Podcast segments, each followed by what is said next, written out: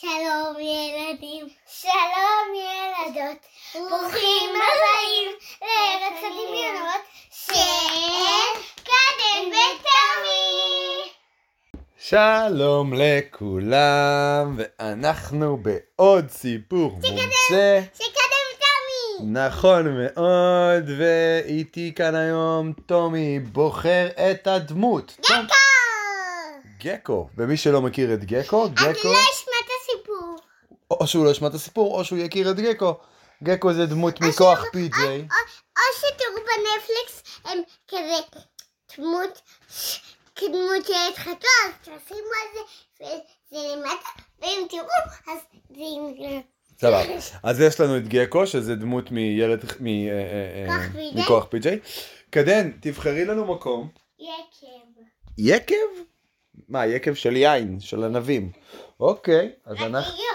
יין. כן, היא רוצה יקב, אה, אז יש לנו את גקו שהולך אה, ליקב. מקווה שהבוט שלנו ידע להתמודד עם זה. וחזרנו. ויש לנו את הסיפור מוכן. אז ככה, פעם, בעיר הסואנת פריז, גקו, מכוח פי.ג'יי, שכב במיטתו, בלי יכולת לישון. הוא שמע שמועות על כרם קסום ממש מחוץ לעיר, והוא לא היה יכול לעמוד בפני הדחף לראות אותו בעצמו. כשסקרנותו התעוררה, גקו לבש את חליפת הגקו הירוקה שלו, והתגנב מחדרו, לחוש לחקור את הכרם. כשהוא הלך ברחבות השקטים, הוא יכול היה להרגיש את האוויר הצח ממלא את ריאותיו, ואת הכוכבים הבהירים זורחים מעליו. אחרי מה שהרגיש כמו שעות, הוא סוף סוף הגיע לכרם. הכרם היה מרחב אדמה עצום מאוד, עם שורות שורות של גפנים. כל אחת עמוסה בענבים בשלים ועסיסיים. המראה היה פשוט עוצר נשימה. עסיסים שהם כל כך יפים. נכון. גקו התחיל לחקור את הכרם, לקפוץ מעל שורות הגפנים ולהתפעל מהיופי של הכפר. כשהלך עמוק יותר לתוך הכ- הכרם, הוא ראה קבוצת אנשים עובדים קשה. קוטפים את הענבים וממיינים אותם לסלים. סקרן גקו החליט להצטרף אליהם.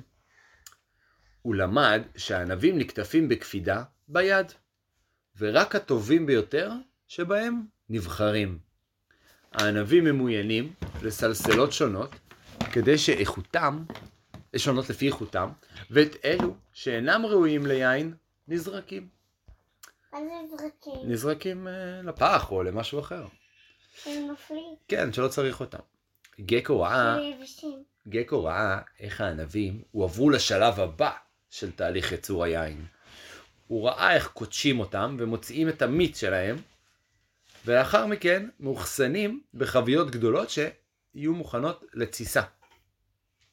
היינן הראה לגקו איך היין יושב בתוך החביות במשך שבועות שבועות. כשהשמרים הופכים את הסוכר במיץ לאלכוהול. גקו נדהם מכמה עבודה, קש... בעבודה קשה הושקעה בתהליך ייצור היין. לבסוף, העביר העינן את המיץ המוצס לבקבוקים וסימן אותם בזהירות. גקו התבונן בדריכות איך העינן פקק במומחיות. את הבקבוקים ואטם אותם היטב היטב. לאחר מכן, מזג העינן אה, לגקו כוס מהתוצר המוגמר. והוא לגע. הטעם היה מורכב ופירותי, עם שמץ של מתיקות שהשתאה על לשונו. גקו הוקסם מתהליך הפיכת הענבים ליין, והוא החליט להישאר עוד זמן מה וללמוד עוד קצת. הוא ראה כיצד מייצרים סוגים שונים של יין, מסוגים שונים של ענבים, וכיצד ניתן להשפיע על הטעם של היין מגורמים כמו האדמה, האקלים ואור השמש. כשהלילה התקרב, גקו נפרד מהיינן, ועשה את דרכו חזרה לעיר. הוא הרגיש שמח ומרוצה בידיעה שהוא למד משהו חדש ומעניין. אבל הוא ראה את הדרך. בטח שהוא ראה את הדרך, היה? היה לו פנס. מאותו יום ואילך, ידע גקו שיש לו הערכה חדשה לאומנות יצור היין. הוא הבין שלא מדובר רק בשתיית היין, אלא גם בהב... בהבנת העבודה הקשה והמסירות הכרוכה בהכנתו. בעודו נסחף לישון, גקו חייך, בידיעה שהוא קיבל פרספקטיבה חדשה על העולם ועל נפלאות נפלאותיו הרבות. נראה לי שלא צריך לעשות את התמונה. בוא נראה. הוא קיווה לבקר שוב בכרם. מתישהו וללמוד עוד יותר על תהליך ייצור היין. מה אנחנו אומרים על הסיפור אבל הזה? רגע, רגע, לי שהבוס הוא בכלל לא יודע מה זה כוח פי.ג'יי. אנחנו נבדוק את הבוט אם הוא מצליח לעשות לנו תמונה ל, ל, יאללה. לשיר, ל- לפודקאסט של, של הפרק. אז uh, תודה רבה לכולם שהקשבתם לנו, ונתראה בפרק הבא.